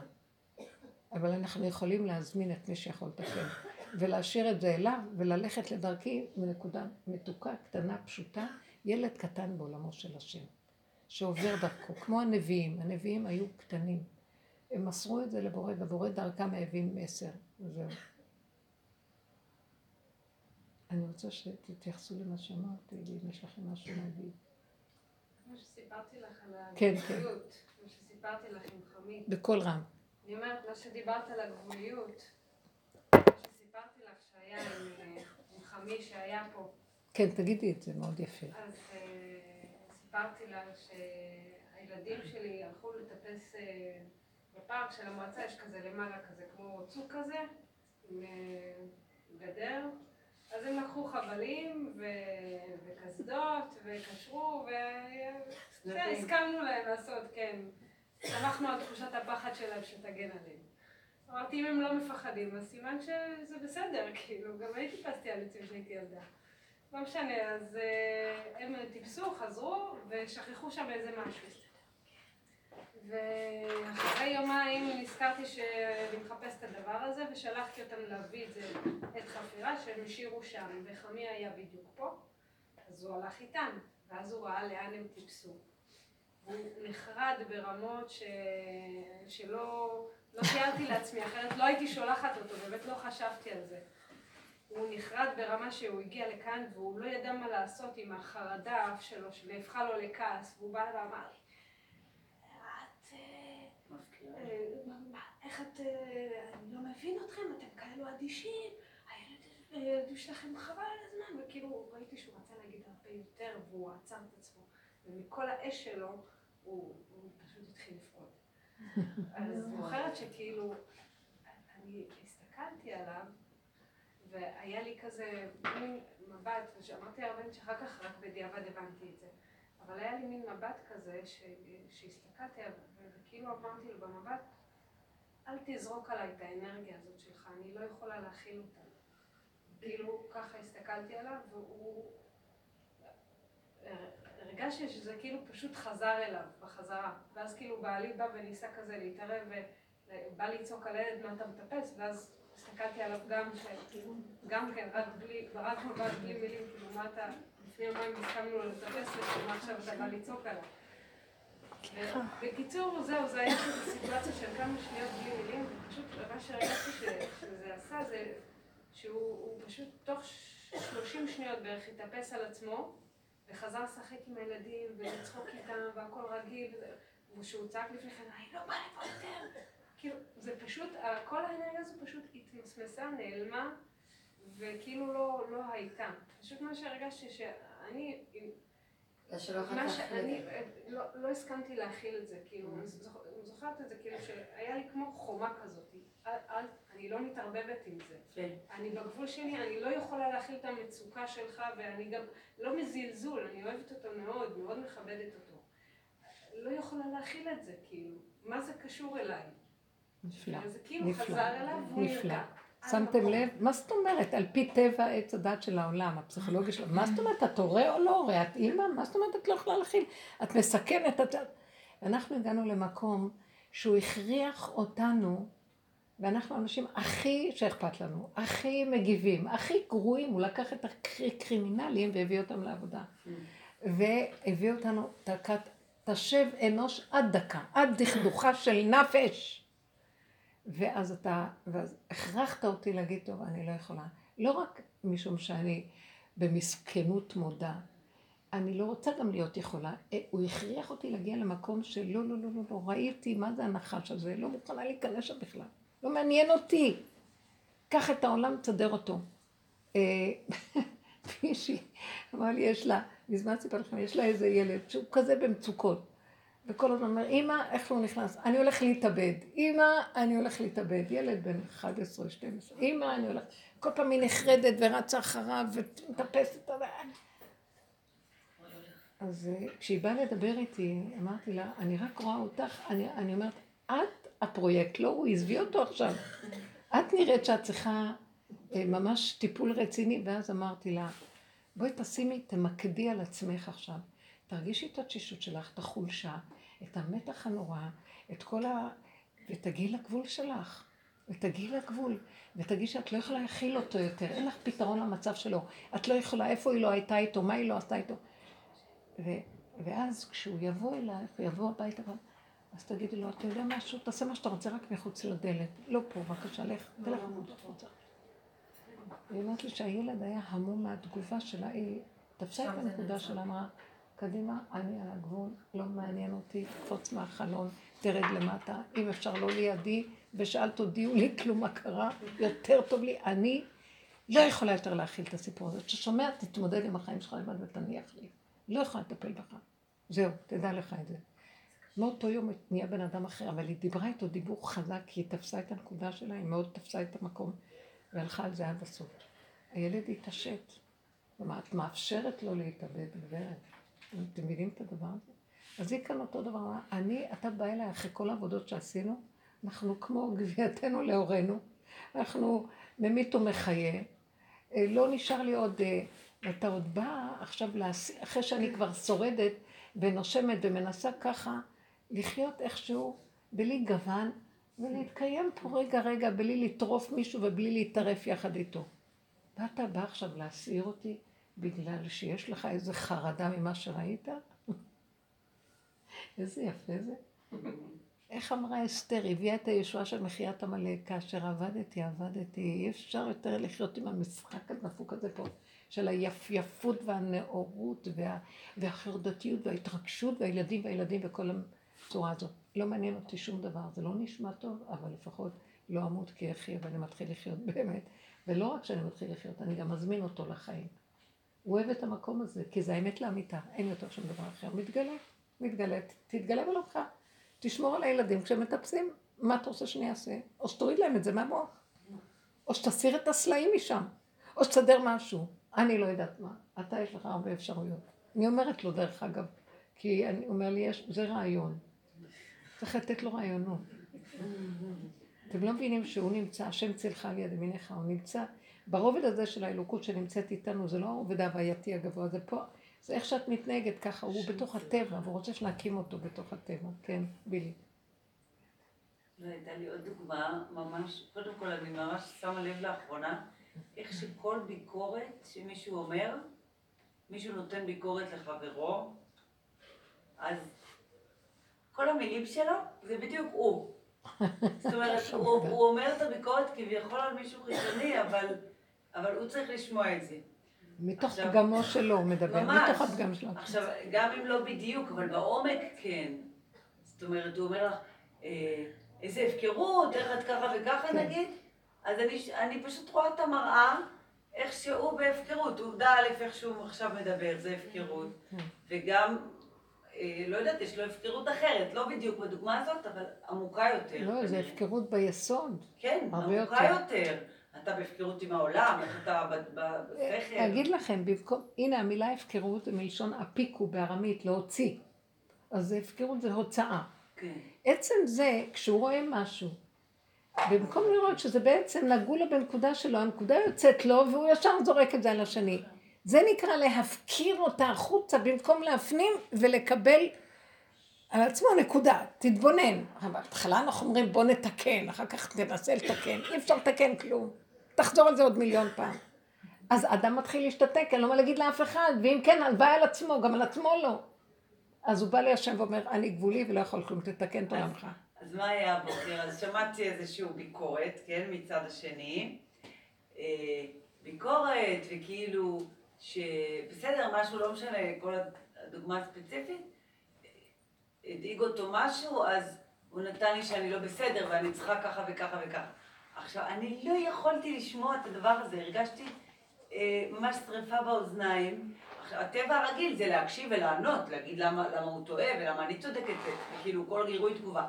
אבל אי אפשר היה, האוזניים פשוט בערו, ו- ואני, מזל שהיה לי בקבוק מים שחצץ בין ה... אז שתיתי, כן. והוא מדבר, מדבר, ואני אומרת לעצמי, את מקסימה, את מדהימה, את שום דבר, בכלל בועה שלא להיכנס. זה לא שאני לא בסדר כביכול, כמו שהוא טוען. ממש בועה, אפילו אם כן, אפילו אם כן, לא. זה לא קשור לכלום. זה ברור שהוא צודק. כן, אבל גם אבל לא. יכולתי לדרוך על ה... בדיוק. לא לא, לא. יכולתי לדרוך בדיוק. על עצמי, אני רוצה לשמוע. לתת כאן נקודה מאוד חשובה ממה שאת אומרת. עוד בהתחלה של העבודה היינו אומרים, זה לא השני, זה אני. ואז אני הולכת לחפש את עצמי והפגם ולראות אותו ולהעצים אותו ולקרוא לו בשם וחטאתי ואביתי והתוודות לפני השם והכנעה והשל... אחר כך התחלנו להבין שזה בכלל לא אני, זה האני. זה עץ הדעת, צורת החשיבה שלו יוצרת שה... שאני לא בסדר. ובאמת, האני הזה הוא תקוע. צורת החשיבה יוצרת את הבעיות. אם תיקחו את החשיבה הזאת, אין שום בעיה. מה הבעיה? שאני עשיתי ככה ולא ככה, אז אני עשיתי ככה. זה בסדר ככה. אין לי פרשנות למה ככה יותר טוב מככה. הכל מתחיל להירגע, וכל דבר איכשהו ככה, זה בסדר גמור. אין לתקן ואין שום דבר. בורא עולם יביא עכשיו את האנרגיה הזאת לעולם ויפסיקו התיקונים, כי אין יותר מה לתקן. אין מה לתקן. הוא יראה לנו שכל התיקון זה הוא. מה זה הוא? אני אתקן. איך הוא מתקן? הוא אומר, חבר'ה, הכל בסדר. הכל בסדר. הוא פשוט מסלק את הנחש שכל הזמן מקטרג, את התודעה הזאת שכל הזמן אה, מבקר, ששופט, שדן, שמצפה, שמפרש, שנותן משמעויות ומסעיר עלינו את החיים. הוא יסלק אותה, כי רגע שהוא מופיע והוא אומר, הכל בסדר, הכל טוב, בלי משמעות, תראו שהכל בסדר. על המקום נעלם כל הקליפה הזאת, והכל בסדר איך שזה. אין שום בעיה. כשאמרתי לעצמי, חמודה, טובה, לא חמודה, אבל... אז התכוונתי, הכל בסדר, הכל בסדר, הוא לא, היריות כן. שלו במרכאות הן לא נכונות, כן, וזה זה לא וזה לא קשור, זה בכלל, ממש המים חצצו את זה, הייתי. בעולם של תוך הבקבוק הזה. והוא יכל לדבר. זה היה גם טוב, כי הוא, כי הוא חשב שאני באמת מקשיבה. למרות שממש היה שם אה, זכוכית. וגם באמת. לא חשוב באותו רגע מי הוא. לא, לא חשוב מי אף אחד. חשוב שאני רק, תקשיבו, זה רגע עילאי. למה? אתם זוכרים בעבודה, היינו, שהיה לנו עץ הדת, ודומה בדומה מתקן, מתוך העץ היינו עובדים על העץ, כי אנחנו בתוך התודעה עובדים. עכשיו אנחנו כאילו ירדנו, אנחנו בסוף שלה, והוא מדבר. ואז אני מסתכלת על עצמי, ואני רואה, וואי, אין לי כוח להכיל את כל זה. ורגע אחד, האש, אני לא יכולה להכניס את האש לאוזניים, זה בוער. ואז לרגע אני מסובבת את הפנים שלי לכיוון אחר. אני לא מול האדם בכלל. אני מול הנקודה שאני אומרת, לא בשבילי, אני גבולי, לא מתאים לי, לא חשוב צודק, לא צודק, נכון, לא נכון, לא חשוב כלום. חשוב שאני גבולי ולא יכול להכיל. זאת האמת הכי גדולה. קחו את האמת הזאת, באותו רגע השם עוטף אותך ברחמים הכי גדולים, נעלמת הדמות, ההוא יכול להשתתף, שימשיך גם, זה לא חשוב, אבל בדרך כלל זה מפסיק. ואני לא דנה אותו, לא שופטת אותו. אני לא, מס- אני מסתכלת על העולם כאילו, מה אתם מדברים קונספירציות? מה אתם, אתם כועסים על המדינה? מה יש בכלל לבוא ב- בטענה כאן למשהו? זה תקוע, אתם לא מבינים, מסכנים. הם מסכנים גדולים. מי שחי בתודעה הזאת, רחמנות. לאחרונה יש לי רק רחמנות. נכון. רחמנות על הכל. אני רואה את המשחק של הבחירות הזה, אני מסתכלת, ואומרת, ילדים, גופים גדולים, זקנים בגוף של ילדים קטנים שיש נו- נורא מצוקה, כי הם חייבים לשלוט, וזה לא בדיוק הולך, אז מה הם יעשו? וזה ממש נראה לי מוזר. אבל אני אומרת, מסכנים תקועים בתוך בועה, שהם צועקים הצילו, והם לא יכולים לצאת ממנה. זה גיהנום, זה הגיהנום. אתם מבינים מה זה הגיהנום? הוא תקוע ולא יכול לצאת. ואנחנו יצרנו את הגיהנום הזה לעצמנו ואין טענה על אף אחד. אז עכשיו, אלה שיוצאים במקום החדש זה, השני יגיד, השלישי יאמר, העולם מסובב, אבל אני, זה כמו בועה, יפה, מאוד יפה אמרת, תסובבו את עצמכם באיזה זכוכית כזאת מבדלת. ואני אומרת לו, אבל אני שלך. אמרתי לו, תעלה אותי לכדור חדש. בתוך הכדור הזה יש כדור חדש, תודעה חדשה. אני לא מסוגלת להיות פה יותר. לא רוצה, יש לי רחמנות, אין כאן מה לתקן. גם אתה רוצה לעזור לאנשים, נותנים לך סטירה. אין מה לעשות פה, אתם לא מבינים? זה לא יעזור. וזה זה לתת, להתמסר, הכל, ובסוף אתה ייאוש. אז אני אומרת לו, לא, לא, לא, זה רק שלך לתקן. תבינו, מה, כשאני אומרת מה זה שלך, וכי הוא דמות הגוף, הוא גוף, מה אני מגשימה אותו ועשיתי ממנו? אני אגיד לכם מה אני רואה. זה אני. אבל לא האני של קודם. זה גוף גולמי ריק, ומתחילה להיכנס בו תודעה חדשה. אין כלום, הכל בסדר. לא לדון, לא לשפוט, לא להתרגש, לא להבין. תסתכלי על הנתון הפשוט, רואה, זה לבן, זה ירוק, זה עגול וזה משולש. זהו. למה זה עגול? שמתם לב איך אנחנו בחיים? למה זה... זה לא שלך. ככה סידרו את זה פה. פה יש... ככה סידרו מדינה כזאת פה. כי ככה, אי אפשר, אי אפשר. כשאני מגיעה לתודעה הזאת של ככה, מתחיל למציאות הזאת של המנוחה במוח, בלי הבנות ופרשנויות, משהו חדש מתחיל להיכנס. אתם לא מבינים? מה נכנס? יורד אור חדש, תודעה חדשה יורדת. והתודעה אומרת, אל תתרגשי, אל תכעסי, כלום. בלי רגש, בלי שכל, רק תגידי, מה את רואה? אני רואה שהוא סובל. זה כמו ילד שרואה שהוא סובל. יש לי איזה רשימו שאני לא רוצה שיסבלו. זה לא, כמו שהיה פעם, אוי, בוא נעשה ככה. אני, אין לי כוח כבר לעשות כלום, ואני רואה שסובלים. אז, לא, ריבונו של עולם, יש סבל פה, אתה יכול בשנייה לפרק את הסבל. תביא רפואה לעולם, תביא ברכה, תביא שלווה. את רואה איזה עני מסכן, את רואה איזה זקן כואב. תגידו כמה מילים ולכו לדרככם. אתם עומדים שם וראיתם? הוא דרככם, נותן לו ישועה. לכו לדרככם והשועה. תתחילו להבין שזה עובד ככה. זה כבר לא מה שאנחנו מתערבים ועושים, והשכל שלנו גנב אותו והוא יודע מה לעשות. אני לא יודעת מה לעשות. אני חלשה מכדי לעשות. אבל אני רואה, אז אני אומרת לו כך וכך וכך. יש כאן משהו שהוא חוזר ליסוד הבריאה. רבי שמעון, אני חוזרת על הדבר הזה, זה מצא חן בעיניי מאוד, וזה יסוד מאוד גדול. שרבי שמעון בר יוחאי דיבר עם החברים שלו בפרשת בראשית, אז שאלו אותו מה זה כתוב, נעשה אדם כדמותנו כצלמנו. מה זה הריבוי שהשם אומר נעשה? מי זה נעשה? מה השם הוא הרבה? אנחנו אומרים שהוא אחד ואין שני לו. אז הוא אמר, התשובה שהוא אמר להם, נעש, הוא אמר, ישמעו אוזניכם מה שפיכם מדבר. כלומר, מה הוא אמר להם? אמר להם, השם עלתה מחשבה לברוא. היה רצון, ואחר כך זה התלבש במחשבה. תמיד הרצון קודם ויש מחשבה. שימו לב, הרצון זה דבר יצרי, אין לו שכל. הרצון. קודם כל החלק הכי גבוה בה. אחר כך הוא הלביש עליו מחשבה. זה צריך שייכנס במחשבה. תורידו את, את הרצון הזה לאיזה צורה. מחשבה. אה, אחרי זה הוא דיבר. אז הוא שמע, האוזניים שמעו את הדיבור. אז שימו לב, כל כך הרבה חלקים השתתפו. אז הוא אמר, החלקים האלה שהשתתפו, זה נקרא נעשה. זה בית דינו של השם. כמובן שלשם אין גוף, יש לו אוזניים, יש לו פה. אנחנו בלשון בני אדם מסברים את האוזן לנסות להבין לעצמנו. אבל יש לו חלק בבריאה שנקרא מחשבה או רצון, יש לו חלק בבריאה ספרות, ספרת הכתר, רצון, ספרת החוכמה, מחשבה, ספרת המלכות מדברת, ספרת הבינה, שומעת, ונהיה, הוא אמר ונהיה, ככה הוא ברא עולם. אז עכשיו אנחנו בוראים מציאות חדשה דרך המצב הזה. זה לא אני בורא, דרכי הוא בורא מציאות. הוא נכנס לעולמו ויוצר מצב חדש, תנו לו ליצור.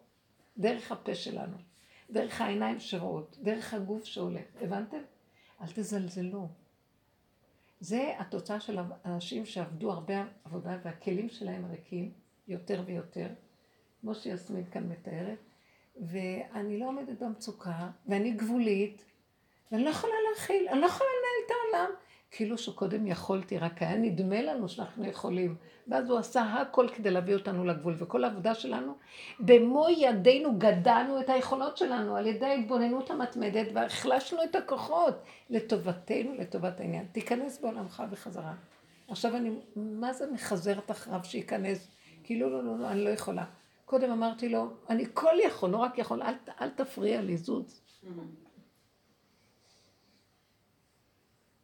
הבדל גדול מאוד מהקצה לקצה וסוף סוף. אנחנו בתהליך ימות המשיח. ימות המשיח הרמב"ם אומר עולם כמנהגו נוהג, הכל יישאר אותו דבר, אבל האלוקות תנהל את זה ולא מחשבת בני אדם מתוך התודעה של עץ הדת. אנחנו פשוט נותנים לו את הכל. בקטן, זה לא... תדברי. זה חשוב לדבר, חשוב להסביר, להגיד, אני גבולית, אני לא יכולה. ולא רק להגיד אני לא, אה, אבל איפה שאני לא, אתה כן. בבקשה, תיכנס. וידיעה ברורה שזה לא איזה דמיון. תקשיבו רגע, מאיפה אנחנו מדברים? לא ממנו? מאיפה בא לך מחשבה? זה לא הוא? כל הזמן אני חושבת, זה אני חושב, אני מדבר, אני, זה השפה מטעה אותנו. זה תמיד היה הוא, אבל לי נדמה שזה אני. עכשיו הדמיון הזה נופל. ממילא זה שלו, תנו לו את זה בחזרה, זהו. אנרגיית החיים מפעפעת בתוך האדם וזה שלו. כל הסבל והאיסורים והמצוקות של העולם זה הגניבה הזאת והריצה המטורפת בדמיון של הגניבה שאנחנו, עד שהשם מחטיף לבן אדם ומחזיר אותו אחורה ומראה לו מי הוא. חזור לאחור, חיים הוא חפץ בו. שנותן לו עוד בעולם הזה תיקון על מנת שיחזור. אני שמעתי את הסיפור שלך מניצן, שאולי תגידי כמה מילים. קודם כל, סליחה, אני לא שומעת 70 אחוז ממה שאמרת, אבל אין לי צורך במילים. אני קולטת את כל מה שאת אומרת, מסכימה איתך, אבל אני, כמובן, אבל בהחלט, ברגע שאני חוויתי את הבל הבלים, הכל הבל, ממש בהוויה שלי, הכל הסתדר, והכל עבר מפה לפה, וה... מי וידעת להשבות האלה בדרך ההבנה היא אך ורק מהאינטואיציה, והיום היא כל כך מפותחת האינטואיציה שאני גם לא צריכה לשמוע מילים. מדהימה. פשוט... רק שלא תגנבי לי את הכיסא. לא, יש לי את שלי, ואני מוקפת גם. כן, בהחלט. אז תספרי לנו קצת, רק כמה מילים. על מה, על המחלה כן, כן, היא סיפרה לי מאוד מאוד התפעמתי. את לא ראית את הספר? לא, אבל היא אמרה לי שיש ספר כזה שהיא כתבה. אבל תספרי קצת בכמה מילים על ה... אה, אוקיי, אני חליתי בסרטן וסירבתי אה, בכלל לכל מגע עם רופאים. אף רופא לא התקרב אליי. ומיד בהתחלה, כשאמרו לי, אולי בתי חולים, כבד, עניינים, נפגע ופה ושם, אמרתי, מה לי, אתה רוצה להגיד לי שלי יש סרטן? האמת שהיה לי גידול שהורידו אותו, ואז הגיע כל הסיפור. אמרתי לרופא, תקשיב, אני הרופא הראשי, במקרה הנ"ל. הרופא הראשי, וכבר באותו רגע מחקתי את השכל שהיה מאוד חזק וכל החיים הייתי בהישרדות, שזה השכל. כילדה בת שמונה, שמונה ובין שמונה לתשע כבר הייתי עצמאית וצריכה לדאוג לעצמי. אז את משערת איזה עוצמה של היגיון והישרדות היה לי. נמחק בשניות, ואז אמרתי, אוקיי, אה, אני הרופא הראשי, אתה הרופא הנלווה. הרופא הראשי אומר, אני, רופא הראשי אומר, לא כימותרפיה ולא הקרנות. אנחנו יכולים לעבוד ביחד. אלה המילים שיצאו לי מהפה. אדם שפוי אומר, אוקיי, נותנים לי כימותרפיה, זה יציל אותי, והולך לשם. אבל לא היה לי שום מקום של מחשבה כאשר פעלתי. פעלתי מהמקום של להרגיש מה קורה פה. ובעצם תת מודע שהשתלט על התמונה. ואז, ואז הוא אמר, התחיל לספר לי פרוטוקולים, כל מיני מילים, אמרתי, תגיד לי, אתה לא שמעת? לא כימותרפיה ולא הקרנות, ממש ככה. זה מופיע בתחילת הספר בארבעה עמודים, שזה המסר העיקרי. ואז בעצם כל הספר זה לא שאני כתבתי, אלא התחלתי לעשות מחקר לריפוי סרטן, כאשר הנה היום הייתה לי אישה עם סרטן ריאות, אחות ראשית בהדסה. פנתה אליי ורצתה לשמוע את הסיפור. נאמר, נשאיר את זה כרגע, כי זה לא הפגישה שלנו, אבל אם נתת לי את רשות הדיבור, אני יכולה רגע לומר משהו? כן. תראו, אני באתי לחריש לפני, אין עוד חודש, ב-20 וכמה למרץ. ו... אני חווה פה התחדשות, זה מה שרציתי, עזבתי הכל, עזבתי מקום ירוק והכל, באתי קומות, פעם ראשונה בחיים מעלית, כל מיני דברים מוזרים כאלה, אבל רציתי אחרת, רציתי התחדשות, ואמרתי בליבי, אנשים שעוזבים מקום ובאים הנה, הם עושים שינוי. אני רוצה לחיות בין אנשים שעושים שינוי, כי הבורות ששולטת בעולם היא כבר עד למעלה, קשה איתה. אז רציתי שינוי. באתי הנה, ופה אני יושבת ביום העצמאות, הזמינו אותי פה, ואני מהר מאוד מתחברת לאנשים, אז ישבתי ביום העצמאות, אנשים שלא הכרתי קודם, ומדברים, והיו שם ילדים, ואחת הילדות פתאום רצה לאימא שלה, שהייתה בחברתי, שהיא אומנית גם וציירת, ומתפרנסת מאוד בקושי כקופאית בסופר, והיא אומרת, אמא, אמא, תגידי לי, מתי יש לי בת מצווה? מתי היום הולדת שלי? אז האמא אומרת לה, תשיעי למאי, שזה אוטוטו. אז, אה, ואז היא אומרת לה, אבל את יודעת שאנחנו לא יכולים לעשות, אני לא אעשה לך בת מצווה. אמרתי למה? היא אומרת, אני לא יכולה לאפשר לעצמי. אני, מאוד נגע לי, כלומר, לא, לא, אני חושבת שיש דברים שאי אפשר לוותר עליהם, באיזשהו אופן לפחות. ואז אמרתי לה, בואי תני לי אפשרות, ואני כבר מצאתי לה מקום, והתחלתי, בלי לעכב פה אנשים, להרים את הדבר הזה. אם זה בגדים, צילומים, כל מה. שצריך לארגן לילדה. אז לכן אני פונה אליכם, כי אתם בטח מכירים או חב"דניקיות, או אנשים שיש להם בגדים שיכולים להתאים, וזה משפחה עם ארבעה ילדים, אז אה, לפחות הילדה שתהיה בת 12, שיהיה לה משהו יפה, מישהו לצלם, אם יש לכם אפשרות לעזור אה, באיזשהו אופן, זה לא צריך להיות כספי, אולי נשאיר אצל, היכרויות, אצל, נשאיר מאוד אצל בת. חן את הזה. אבל רציתי לשמוע מה עשית בנושא הזה של הרפואה, קצת. או שזה כן, סיפור קודם. כל, בקצת. אני לא מבזבזת את זמנך. אולי בקצת, בכמה מילים, רק שלא כן. נשאר במתח מהסיפור הזה. מה עשית כדי... היא התרפתה לגמרי. לגמרי. על ארבע שנים הייתי מלאה גידולים, לא נכנעתי למצב ועבדתי מהראש. עשיתי דמיון מודרך, הבנתי את החיים כמו שרצוי להבין אותם לפני שחולים, כי נאמר אחרת, כשלא מבינים אותם אפשר ליפול כן, לחולי. כן. ומה זה אומר? תודעה נמוכה. כלומר, לא עניין של עבודת שכל או מחשבות, אלא שוב אני חוזרת, אינטואיציה, אה, כן רגש כן, ואנרגיה. אנרגיה. עכשיו, אני אישית, היה לי מרכז לימודי לרפואה משלימה, אני באה מהתחום הזה, היו לי כלים, הכרתי מט, אה, רופ, אה, מטפלים, הכרתי את התחום, עברתי ממקום למקום. כאשר כתבתי את הספר, שחזרתי את הפעולות שאני עשיתי על עצמי, שבאו מתוך האינטואיציה. הרגשתי שאני צריכה דמיון מודרך. אני אישית לימדתי פרחי באך במרכז שלי, ויכולתי לרפא את עצמי, לטפל בעצמי בקטע של תודעה של אה, פרחי באך. אה, בדרך כלל מטפל לא יכול לטפל בעצמו, כאילו לא אובייקטיבי.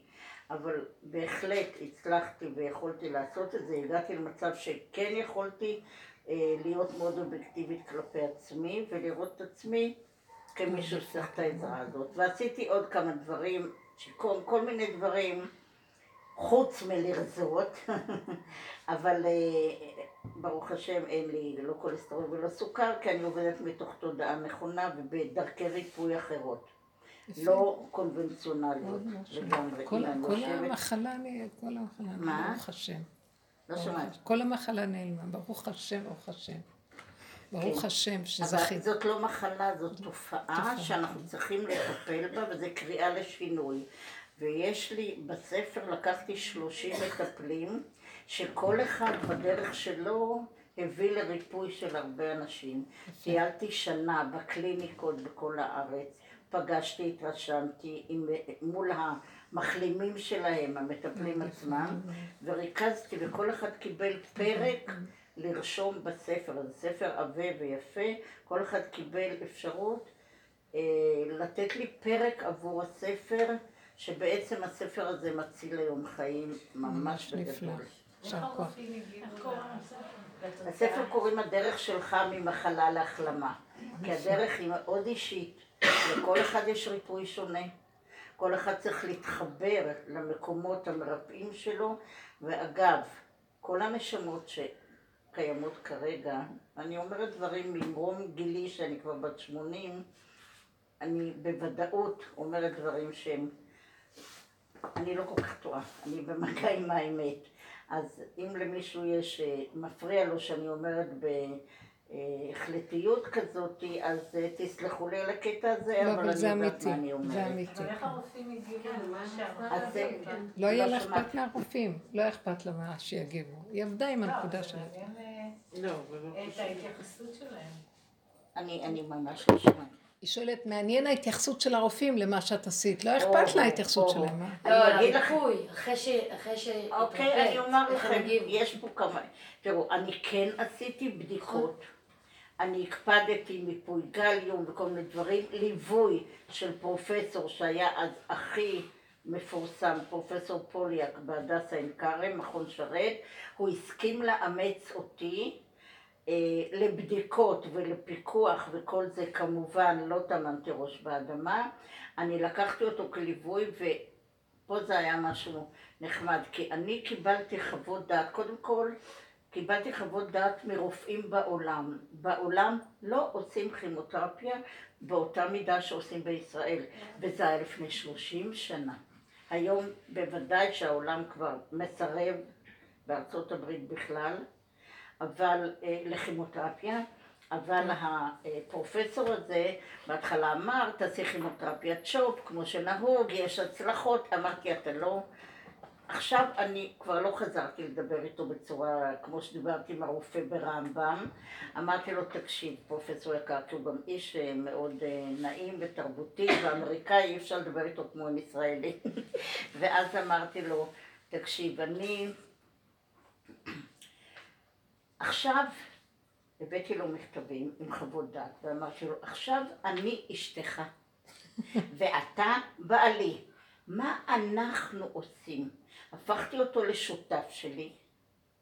הוא אמר לי, אני הולך אחרייך, אני הולך איתך.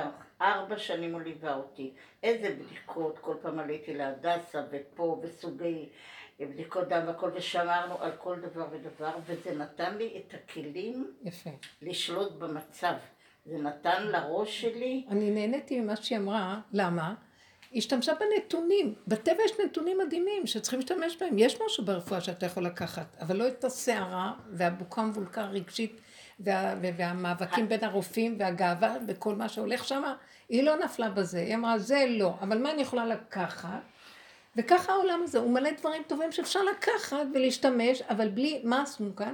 בלי ההרגשות האלה, ובלי הדמיונות וההתרחבויות, כל, בלי עץ כל הדת. מה שקורה זה בעצם הפרשנות שלי כן. למה שקורה. כן, ואם אני יודעת שהכל הבל הבלים, אני מתחילה דף. חדש של פשוט. פרשנות. פשוט הפרשנות היא בראייה שלא קיים כלום. אני עוצרת אותו כל רגע ורגע מחדש, ברגע זה, ואני חיה באופן מוחלט.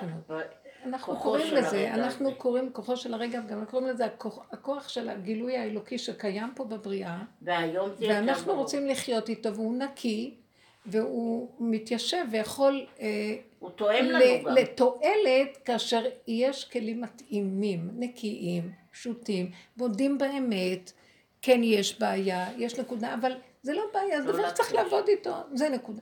לא כמו שאנחנו נסחפים בדמיון, בסערה, בחרדה, בפחד, בהאשמות, דיכאון ומה לא. וזה זה דבר שכל העבודה שעשינו זה להפיל את הקליפות האלה ולהגיע למקום של אנחנו, ריבונו שלום, חיים בעולם, יתגלה עלינו הכוח הפנימי הזה ש, שהוא מחיה, זה כמו אנרגיית חיים נקייה שמתיישבת בכלים טהורים, נקיים, וזה המקום שאנחנו מחפשים והוא מתגלה עלינו שם. זה סיפור מדהים, אני מעריכה ומעריצה. אני פעם הבאה תודה, אם. אני אוכל לשמוע אותך, אני אביא את המכשירים, שכחתי, כן, אז אני אביא את הספר. אביא לך. מתנת ספר, אני לא יודעת למה. ניצן למה לא? למה לא? לא חיברה את זה, ניצן לא יודעת. אה, אני ממש.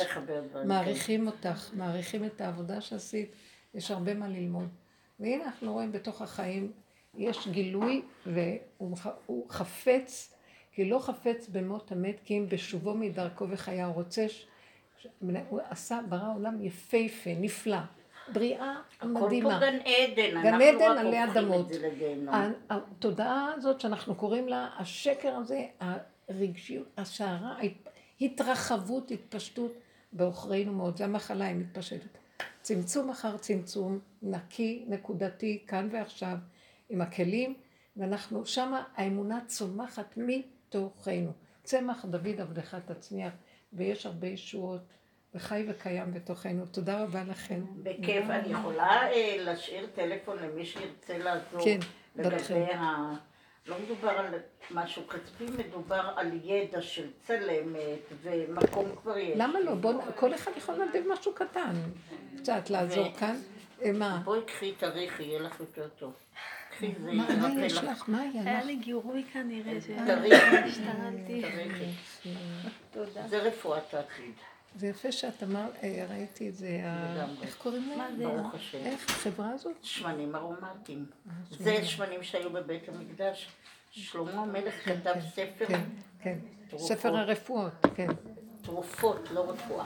ספר הרפואות שחזקי המלך גנז אותו. נכון, אה, וחזקיה בעיניי גרם לנו להיות חולים עד היום. הוא רצה פשוט שאנחנו נהיה תלויים בחלק האלוקי. אבל מה הוא השיג? אז אה, הנה זה חוזר אלינו, זה קיים.